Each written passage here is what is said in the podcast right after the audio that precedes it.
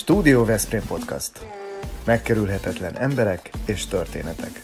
Diósi Lászlóval és Weber Lászlóval. Mi tényleg a valóságról beszélgetünk.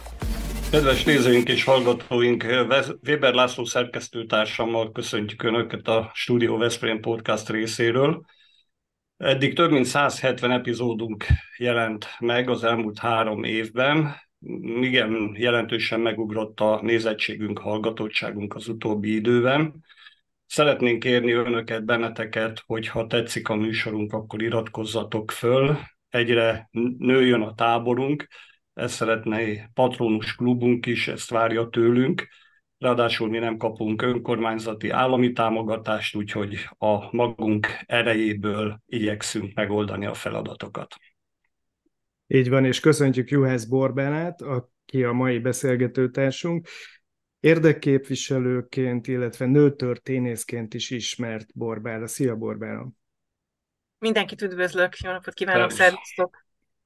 No, hát van nekünk egy ezer éves női történetünk, ami most is él, hiszen Veszprém a királynék városának nevezi magát ma is, és Bajor Gizella példás feleségként, két gyerekes anyaként élt Veszprémben, és a krónikák szerint kölcsönös nagyrabecsülés, gyengéd megértés és finom tapintat jellemezte a házastársak egymáshoz való viszonyát. Azonban István halálát követően rendkívül méltatlanul bántak vele, megfosztották vagyonától, gondokság alá helyezték, sőt, fogságban is tartották, úgyhogy ez a történet szépséggel és hát fájdalommal is tele van. Eltelt ezer év, és nyilván rengeteg dolog változott.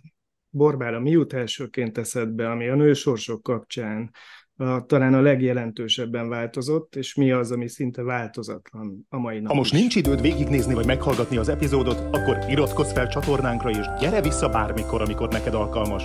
Így nem maradsz le semmiről. Hát a jogrendben nagyon sok minden változott, Gizella korától kezdve, tehát a nő és a férfi jogilag már egyenlő, legalábbis a világnak ezen a szerencsésebbik felén, mert mondjuk Afganisztánra ez nem mondható el, ami ékes bizonyítéka annak, hogy lehet visszafele is lépni. Hát a progresszió az nem egy előremutató egyenes nyíl, ahogy én tanultam az általános iskolában nagyon régen. Tehát szavazhatnak a nők, elválhatnak a nők, vállás után nem biztos, hogy elveszik tőlük a gyereket, tehát az nem az apa tulajdona, mint például Anna Karenina idejében még, ami nem is volt annyira régen, illetve ugyanazokat a pozíciókat betölthetik, tehát a munkaerőpiac is teljesen megnyílt számukra, és különböző közpolitikai intézkedésekkel próbálják biztosítani, hogy a nők aránya növekedjen a politikusok között, a gazdasági társaságoknak az igazgató tanácsában, és persze hát kulturális tényezőkkel is próbálják a jog mellett segíteni, hogy valóban egyenlőek legyenek már kiskortól kezdve a, a kisfiúk és a kislányok, viszont ami nem változott, vagy hát valamennyire nyilván javult, de nem teljesen változott, az a nők elleni erőszak kérdése, én úgy gondolom. Tehát pont amit meséltél Gizeláról, hogy abban a pillanatban, hogy ő hogy a férje meghalt, akinek a révén ugye ő ide került Magyarországra, akkor már szabad volt őt gondokság alá helyezni. Nagyon tipikus dolog, ma is gyakran előfordul, hogy családon belüli erőszakban érintett nők nagyon rossz pszichikai, vagy akár testi állapotba is kerülnek, és gyakran megpróbálkoznak azzal a bántalmazó férjek, hogy megpróbálják bizonyítani, hogy nem beszámítható az asszony. Ez különösen gyermekelhelyezési pereknél lehet fontos. Uh-huh. Tehát ez nem igazán változott, és nagyon érdekes, hogy a kutatások azt bizonyítják, hogy még egy olyan országban is, akár mondjuk Svédország, vagy mondjuk Anglia, ahol nagyon fejlett a, az a hálózat, amely segíti a nők elleni erőszak áldozatait, és tulajdonképpen a, a különböző közpolitikai ajánlásokkal sincsen probléma, de hogyha a család vagy a férfi olyan gondolkodású, vagy olyan kulturális hátterű, hogy a nőt valójában önmagában alacsonyabb rendűnek tartja, akkor ugyanazok a szörnyűségek, nőverések, nőgyilkosságok uh-huh. előfordulnak, mint bármikor. Ami I- nagyon meglepő, mert azt gondolnánk, hogy Igen. megint ez a progresszió, hogy a fejlett országokban akkor majd csökkenni uh-huh. fog, uh-huh. ugye az erőszak szintje és a boldogság szintje pedig nő, és ez nem feltétlenül van így. Van neked egy Veszprémi kötődésed, illetve hát kapcsolatban állsz Veszprémmel úgy is, hogy éppen 20 éve jött létre a Magyar Női Érdekérvényesítő Szövetség, és ha én jól tudom, akkor ennek alapító tagja a Venőke, a Veszprémi Nők Kerekasztala is, és ez a szervezet, ez a 20 évvel ezelőtt alakult szervezet, ez a nők társadalmi és jogi egyenlőségéhez való hozzájárulást és szemléletváltozást tűzte ki célul. Te most egy csomó olyan dologról beszéltél, amiben jutottunk előre, Messze van még egyébként az a cél, amit ti kitűztetek? Az elvárt hát, szinten. Úgy. Igen, úgy tűnik, hogy mindig újabb és újabb kihívások Aha. jönnek, és még a venőkéről hagy mondjak sok szép dolgot, én nagyszerű kolléganőimnek tartom őket, a Veszprémi Nők kerekasztalát, ami egyszerre testesíti meg azt, hogy helyben is a helyi nőtörténeti eseményeket feltárják, építik, maguk is egy közösséget alkotnak, ez szerintem helyben is nagyon fontos, hogy lokálisan is találkozzanak egymással az emberek, és helyben is ismertek legyenek, és ugyanakkor pedig szakmailag is nagyon nagy tudásúak. Akkor egyébként, amikor ők is megalakultak, és aztán később hozzánk csatlakoztak, úgy tűnt, hogy fényes jövő vár a női jogi, nőjogi szervezetekre, mert az Európai Uniónak a nők és férfiak közötti esélyegyenlőség az egy fontos, fontos mérföldköve lesz, és ezt számon fogják kérni különböző pályázatokban, stb. stb. Ez aztán részben így alakult, részben pedig nem, mert hogy az a történelem csodálatos jellemzője, hogy állandóan változik. Tehát attól, egyrészt változott maga a progresszió is, mert a gender vagy gender, a társadalmi nemek jelentése el tolódott, és most már az LMBTQ kérdéseket is jelenti, a nemi identitást is jelenti, nem csak a nők és férfiak közötti hatalmi különbségeket, illetve hát erre felépült egy óriási politikai akcióterv, ezért kicsit háttérbe szorultak uh-huh. a nőjogi szervezetek, holott a problémák nem változtak, és a közösségi média megjelenésével, a digitalizációval, illetve azzal, hogy a digitalizáció tulajdonképpen kinyitotta a világot, egy ilyen globális világban élünk, és sok magyar vagy bolgár, vagy német, vagy nem tudom, csádi fiatal lehet, hogy sokkal jobban ismeri az angol nyelvű podcastokat, vagy TikTok videókat, mint a saját országának mondjuk a hír anyagát, uh-huh. és ezért az olyan nőgyűlölő nézetek, mint amit Andrew Tate, aki egy ilyen angol influencer, de Romániában működtetett egy nagyon jövedelmező emberkereskedelmi hálózatot. Tehát az ő nézetei például, hogy hogyan kell úgy fölszedni csajokat egy kocsmában, meg miket kell nekik mondani, hogy aztán tényleg uralhassa uh-huh. azt a férfi. Ez nem középkori dolgok, hanem ezt a modern, Igen. modern technika teszi lehetővé. Igen, majd erre ki is térünk ők a loverboyok, ugye, amiről te most beszéltél, ez a, ez a csajokat felszedni alantas célokból. E, igen, erre is ki kell, hogy térjünk. Egyébként Júlia, visszatérve a venőkére, Júlia néhány héttel ezelőtt beszélgető társunk volt a podcastban, nagyon, nagyon izgalmas volt az a beszélgetés is, illetve Szintén az elmúlt hetekben volt egy nagyvállalat HR vezetője a vendégünk, aki hölgyként került be ebbe a cégbe HR vezetőként, és ő is az ászlajára tűzte a, a munkaerőpiac területén a női jogok képviseletét, és hát ugye a munkaerőpiacról, meg a családon belüli erőszakról általában hallunk, de van egy olyan téma, ami azért nem forog olyan túl sűrűn mondjuk a, a vezető hírek között sem, illetve, illetve a csatornákon ez a prostitúció és a szexipar kérdése, miközben ugye ez a kizsákmányolás, meg az emberkereskedelem, sőt az erőszak terepe, és hát ugye van egy olyan nézet is, hogy ma az úgynevezett önkizsákmányoló társadalom korát éljük.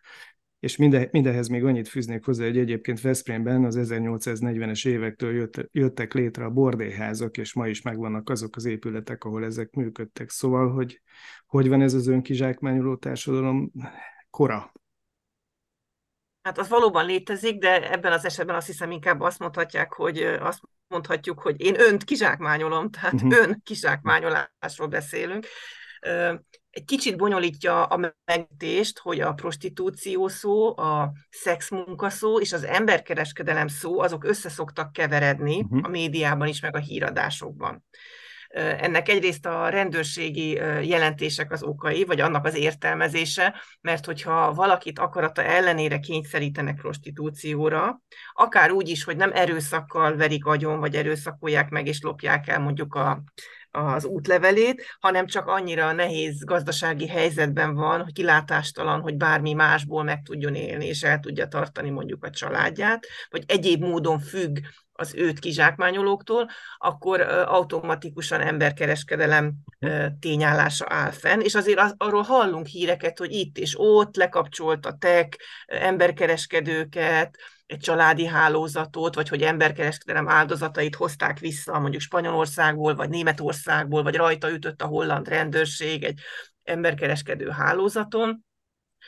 De mivel az emberkereskedelem egy ernyőfogalom, és a ház körüli rabszolgaság, alias csicskáztatás is ide tartozik, a munka alapú kizsákmányolás is ide tartozik, amikor mondjuk egy erdészetbe elvisznek embereket, összegyűjtenek valahonnan, és aztán férfiakat főleg, aztán kiderül, hogy hát nem kapnak fizetést, enni is alig kapnak, meg bezárják őket egy fészerbe, sőt, hát az a ritkábban előforduló dolog is, hogy mondjuk szervkereskedelem, ami uh-huh. hozzáteszem lehet nem csak az én vesém, hanem az én vérplazmám is, mert a mhm. vérplazmával is már történik ilyen, mert az is egy emberi testrész, ugye az a mhm. testünk része, olyan hát gyanús emberkereskedelmi ügylet, vagy akár az erőszakos béranyaság kérdése is ide jöhet, de az emberkereskedelem nagy része mégis a prostitúciós célú. De mivel van ez a fedőszó, hogy hát emberkereskedelem, amit gyakran összekevernek az ember csempészettel, ami ugye megint egy másik kérdés, amikor én azért fizetek, hogy átcsempészenek mondjuk a Schengeni határon,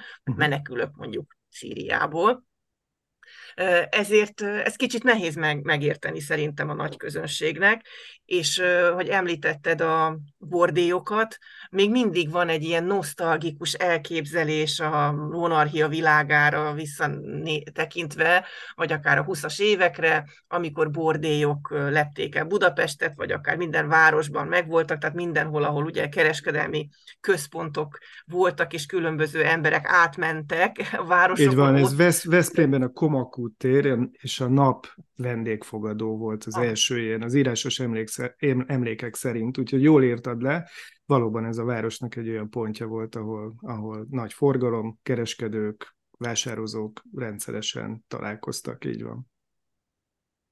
Uh, és hogy ez egy kicsit egy romantikus színezetet kap, és uh-huh. ezt megfejelte az, hogy az önkizsákmányoló társadalom korában a modern technológiák segítségével úgy tűnhet, hogy valaki saját magát árulja, nincs senki a háttérben, mert azt azért sehol a világon nem tartják legálisnak, hogy, hogy én más dolgoztatok, ő szexuális tevékenységeket végez, és az azért kapott pénzt, én egy az egybe, vagy mondjuk a háromnegyedét elveszem. Tehát ez sehol a világon az nem legális, de ha ezt egy olyan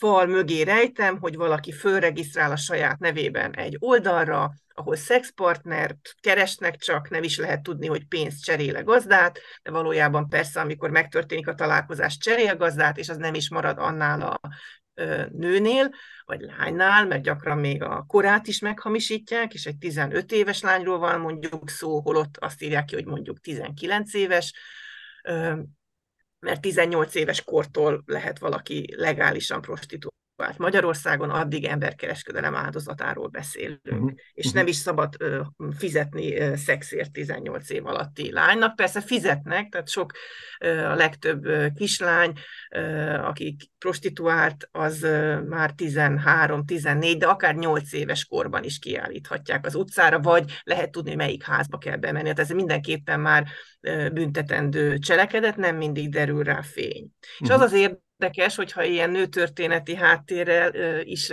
kezdtük a beszélgetésünket, hogy már az előző századfordulón, tehát a 19.-20. század fordulóján is a szavazójogért küzdő nők egy része ugyancsak fölháborodott a prostitúciós kereskedelmen is, uh-huh. hát akkor is nagyon nagy dolog volt ez, hiszen például latin-amerikai ország, országaiban először rengeteg férfi érkezett oda dolgozni, a mezőgazdaságban és az iparban is nagyon nagy volt a nő szükséglet, a nő igény, amit részben például monarchia beli magyar nőkereskedők elégítettek ki. Ezt hívták az amerikai feministák fehér rabszolgakereskedelemnek, uh-huh. ahol hát fehér lányokkal kereskedtek. Ha megnézzük az ő hátterüket, Forrai Judit kolléganőm aki egy orvostörténész, ő is írt erről például, akkor ugyan olyan háttérből jöttek, olyan szempontból, hogy vidéki, nagyon szegény, sok családos, sok gyermekes családból, és általában nem tudták, hogy tulajdonképpen mi fog történni velük, amikor uh-huh. mondjuk megérkeznek Buenos Airesbe. Uh-huh. Mint ahogy most sem biztos, hogy minden lány tudja, hogy ha ő Hollandiába, Amsterdamba érkezik, akkor pontosan mit kell csinálnia. Uh-huh és azért a, az értelmiség egy része is ambivalensen áll a kérdéshez. Én egyértelműen a abolicionista nézetet vallom, ami azt jelenti, hogy szeretnék, ahogy már a múlt századfordulón is szerették volna a nőtársaim, hogy megszűnjön ez a fajta tevékenység, az igényt csökkentsük erre, és az egész társadalom gondolja úgy, hogy az emberi test az nem áru, és nem lehet. Adni, venni emberi testeket, illetve hogy hozzuk a társadalmat olyan állapotba, szociálisan, gazdaságilag, egészségügyben, oktatásilag, hogy ez tulajdonképpen fel se merüljön, hogy valaki olyan környezetben nő fel, ahol már kicsi korától azt kell megtanulnia, hogy ő alacsonyabb rendű valahogy, mint Igen. a fiú testvérei, hogy az ő testével bármit lehet csinálni, én, én mondjuk ezt hiszem, de vannak olyan értelmiségiek is, akik ezt a szabad választásnak gondolják, és úgy gondolják, hogy hát ez ugyanolyan munka, mint bármi más, ezért használják a szex munka kifejezést, és egyébként ez a kvázi hát értelmiségi csata, szerencsétlen kislányok feje fölött, az politikába is átvonul, és az európai politika szinterén is jelen van, és erős teljesen megosztja egyébként a politikusokat. Uh-huh. Helyezzük ezt a beszélgetést egy kicsit most egy ilyen általánosabb női érdekérvényesítő kontextusba, hiszen te oszlopos tagja vagy a Női Érdekérvényesítő Szövetségnek, a női érdeknek, és ti aztán eléggé harcosak vagytok, hiszen most éppen december 1-én tiltakozott a szervezetetek több mint száz civil másik szervezettel együtt a szuverenitásvédelmi törvény tervezet ellen, aztán volt a néma tanúk megemlékezése és felvonulás, szóval úgy tűnik, hogy nem fogjátok be a szátokat, hanem mondjátok a magatoké Tudod, hogy mi aktuál politikával nem foglalkozunk, de azért itt szűk mesdjén kell haladnunk ebben az ügyben, és én leginkább arra volnék kíváncsi, hogy mik azok a negatívumok, amelyek leginkább megváltoztatandók a jövőt illetően. Hol maradtunk le a nemzetközi összevet, összevetésben, a női érdekkérvényesítésben? Köszönöm a kérdést, nehéz egy kicsit megfogni ezt a dolgot, mert jogi szinten bár lehetne javasolni módosításokat itt-ott, nem biztos, hogy azzal meg lehet fogni a kérdést. Tehát, hogy ez ennyire egyszerű, bár nekünk ugye egy kész tervünk van arra, hogy ezt a bizonyos abolicionista gondolkodást a prostitúció szempontjából hogyan lehetne átformálni a jog nyelvére, és a svéd modellt, amit most már egyenlőség modellnek nevezünk, azért, mert több nem svéd és nem skandináv állam is követte a példáját, például, hogy Franciaországot Izraelt említsem, amikor is a klienset is büntetik, nem csak a stricit, hanem a használót is, viszont a prostituáltat nem büntetik, de mindenben segítik, például kilépő programokkal. Tehát ez mondjuk még hiányzik a magyar jogrendből, ezt be lehetne vezetni, ha lenne rá politikai akarat de nagyon sok minden az ilyen lágyabb dolgokon múlik. Például, hogy az iskolában mit tanítanak, tanítanak-e a nemek egyenlőségéről, hogy a meglévő törvények hogyan alkalmazzák a rendőrségen, hogy mennyire képzettek mondjuk a bírók és az ügyészek a nők elleni erőszak kérdésében, akár a házi orvosok vagy a gyerekorvosok felismerik-e, hogy ez valószínűleg bántalmazás, és akkor mit kell tenni, hogy az óvónők, a tanárok, a gyermekvédelmi szakemberek mit gondolnak ezekről a kérdésekről, van egyáltalán lehetőségük segíteni. Tehát ezek azok a, hát hogy mondjam, ilyen softabb dolgok, hm. aminek a megvalósításához sajnos nem elég leírni valamit és elfogadtatni a parlamentben, az se könnyű, hanem ahhoz bizony pénz kellene, mert ehhez Na, szakemberek kellenek. De hát nincs is nő a kormányban, ugye, a parlamentben nagyon kevés a női képviselő, a miniszterelnök úr ugye azt mondta, hogyan is mondta, hogy a nők alkatilag nem alkalmasak arra, hogy kormányzati szerepet vállaljanak és ott érdeket képviseljenek. Tehát azért nem túl könnyű a helyzet, hogyha politikailag nincsen meg a megfelelő affinitás.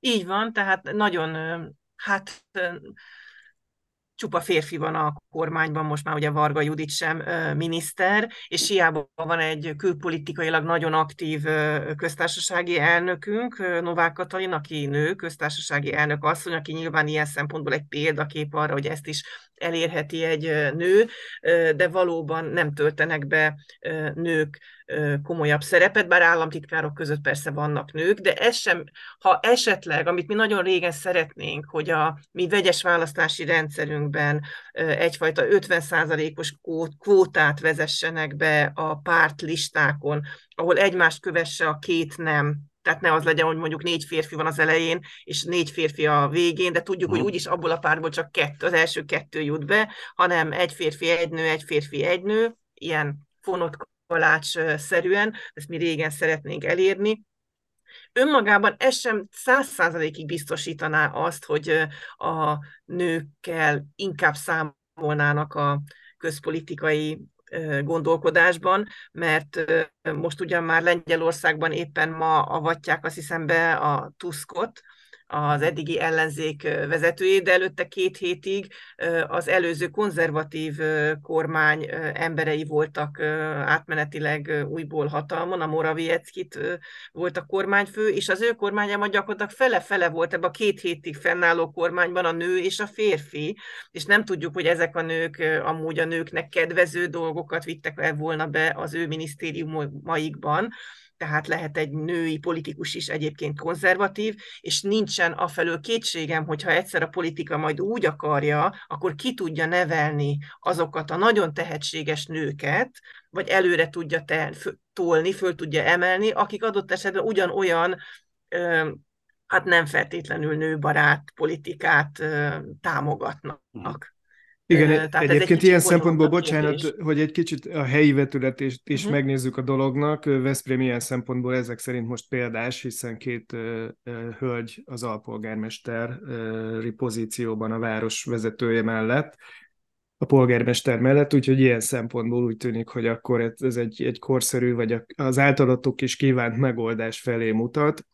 Viszont még egy pillanatra vissza kell, hogy térjünk erre a technológiai kérdésre, amit te is érintettél, hogy ugye megjelent, meg, megjelentek azok az új technológiák, ami tulajdonképpen a bolygó minden lakosa számára lassan hozzáférhető, és, és ez a technológia az, ami megkönnyíti azoknak a folyamatoknak a szélesedését, gyorsulását, amikről eddig beszéltünk. Erősítsd meg, én mostanában hallottam egy olyan információt, te biztosan napra készebb vagy ebben, hogy a, ez az úgynevezett webkamerás erotikus szolgáltató, aki a legnagyobb, az naponta két millió dollárt is kaszál ezzel a szolgáltatásával. Így van, tehát ez a megint ez az úgynevezett platform gazdaság, ami platform most, most azt jelenti, hogy, hogy mindenki fölregisztrálhat egy online formára, és akkor az ételt is azon rendeljük, de ezek kis magánvállalkozók, tehát nem egy nagy cég, hanem a biciklis futára saját maga szerencséjének a pogácsa, ahogy egyszer egy híres Lerpuller, magyar igen. humorista, igen, mondtad, és ugyanez vonatkozik mondjuk a szexuális szolgáltatást nyújtó emberekre is, hogy hát én mondjuk ezen a webkamerán, amin éppen adok egy interjút, azon hát miért ne vetkőzhetnék is, és akkor csörög a pénz, meg kicsit duma állok a kliensekre is, hát ez milyen nagyszerű. Valójában egyrészt, aki volt benne, az tudja, itt akár nem úgy, hogy ő vetkőzött, hanem mondjuk, mondjuk szűrte, a, mert itt embereket is alkalmaznak, akik figyelik hogy mondjuk egy nagyobb brutális content ne kerülhessen fel, mondjuk egy gyilkosságot ne lehessen közvetíteni, uh-huh. mert amúgy erre is lenne egyébként igény. igény. Igen. Illetve kutatások is folytak erről, hogy hát ez a kizsákmányolás ne továbbja, tehát valójában nagyon kevés pénz marad ezeknél a, az embereknél, főleg nőknél és lányoknál, és általában azért nagyon szegény országokból érkeznek, és gyakran egyáltalán nem csak saját maguk szeretnék ezt csinálni, hanem nekik is van egy ilyen striciük a háttérben. Uh-huh. És gyakran bizony olyan dolgokat is kérnek, hogy ők csináljanak, ami fájdalmas, nekik nem jó, vagy hogy akár a ő saját gyerekükkel, mondjuk a lányát is hozza oda, uh-huh. és éppen ezért Ázsiából nagyon sokan uh, streamelnek, meg érdekes mondom Romániából. Uh-huh. De mégis a sajtó egy részében ezek a hát ilyen kifényesített hírek jönnek, hogy napi 5 perc munkával, nem tudom hány millió dollárt keres, és akkor egy csodálatos ilyen csöcsös kép van ott mellette, és egy fantasztikus amerikai, nem tudom, háttér, hogy micsoda lakást tart tehát úgy tűnhet, uh-huh. hogy hát ez egy nagyszerű karrier lehetőség, és tényleg lehetek ilyen szociológia hallgató, mellette egy kicsit mutogatom mondjuk a lábamat, és nagyszerűen megélek. Hát ez az a helyzet, hogy nincs így, és bár a szexiparban tényleg rengeteg pénz fut adott esetben át a, a nők vagy a lányok kezén, vagy itt lát lehet, hogy már nem a keze, hanem ugye utalás történik, de hogy abból nem sok minden marad náluk, illetve nagyon súlyos szerhal használathoz vezethet, depresszióhoz, és hát nem nagyon tudunk boldog öregkorban meggazdagodott volt prostituáltról. Aha. Aha. Okay. Borbála, van egy... És, és, igen. Igen, még egy fontos dolgot azért elmondok, hogy ezt tudjuk, hogy, hogy a, az egyik ilyen nagy platformnak a kitalálója és a vezetője magyar, aki Így politikai van. ambíciókat is dédelget, és az ő alapítványa a Magyar Gyerekvédelem egyik legnagyobb támogatója. Uh-huh. Azt szeretném megkérdezni tőled, nagyon kevés az időnk, de enélkül nem hagyhatjuk abba, hogy te ombudswoman is vagy, Igen. úgy tudom mégpedig a legnagyobb magyar női online magazinnál, az NLC-nél, és ezt a meghökkenéssel olvastam, hogy ugye az érzékenyebb témájú cikkeket ott monitorozod, esetleg jelzett, ha problémát látsz. Hát az Isten szerelmére nem egy férfi magazinba kellene téged fölkérni inkább?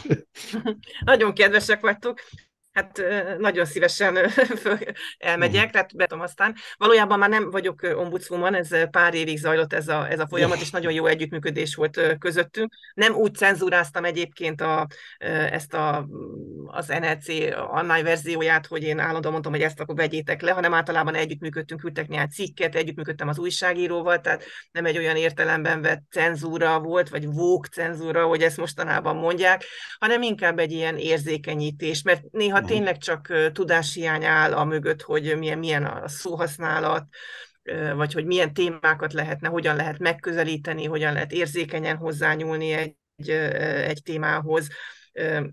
Szerintem ez nagyon jó volt, hogy, hogy a magyar sajtónak ez a bulvára oldala meg, megkeresett engem, mert hát óriási hatása van egyébként ezeknek a női magazinoknak is.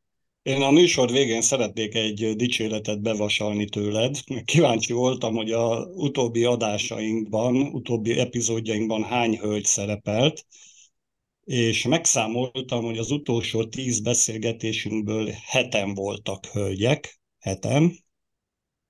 A Gázó Zsóka sakkozó, a Drexler Dóra növényorvos, a Klesic Eszter, akiről már beszélt a Laci, az év HR vezetője, Őrs Jágnes, Liska Fanni, Nagy Krisztina és a H. Márton Júlia. Úgyhogy mi a mai beszélgetéssel is igyekszünk azt alátámasztani, hogy fontos számunkra a női egyenjogúság, és e tekintetben talán irányadó lehet az is, amit csinálunk. Hölgyeim és uraim! Irányadó és nagyon örülök, hogy ez így van, és megmondom őszintén, hogy nagyon meglepődtem, és nagyon örültem, amikor felkértetek, hogy velem szeretnétek beszélgetni, és hát valóban ez van, hogy, nagy, hogy a nők is ugyanannyi mindent tudnak, mint a férfiak, és hogy, hogy benne kell, hogy legyünk az újságíróknak a kis telefonkönyvében, mert általában a médiában is ugyanaz a hat ember váltja egymást, és abból általában öt férfi, aki mondja nekünk az okos dolgokat. Biztos, hogy okosakat mondanak, de hát lehetne mondjuk fele-fele, úgyhogy abszolút megdicsérem. Akkor a, két har- kétharmad, a kétharmad nálunk megvan. Igen. Igen. Köszönjük a beszélgetést neked, és köszönjük Patronus Klubunk tagjainak, a Vita Kingnek, a Szófia Magánklinikának, a Kianti Apartmentsnek, Targonca Trade-nek, Ringautónak, Bramag BMI-nak, a Nyugalomnak, az Unilever Algidának, a Nelson Biztosítási Alkusznak, és a Royal Kertnek, hogy segítenek bennünket abban, hogy érdekes, megkerülhetetlen emberekkel beszélgethessünk. Köszönjük, hogy itt voltál velünk. Köszönjük, Bori, gyere máskor Köszönöm. is. Köszönöm, jövök. Oké. Okay. Ez a Studio Veszprém műsora volt. Hallgasson ránk minden pénteken. Júliával mikor találkoztál utoljára, vagy mikor került hát Személyesen régen, Aha. személyesen már régen találkoztunk, Aha. inkább csak így e-mailen, vagy a Facebookon. Akkor... Mindenképpen. Oké, okay. köszönjük hát szépen. egy fantasztikus nő. Írok Az. neki most rögtön. Oké, okay. köszönjük szépen. Nagyon köszönöm, László. Hello, Boris. Köszönöm. Szia. Örültem, hogy találkoztam.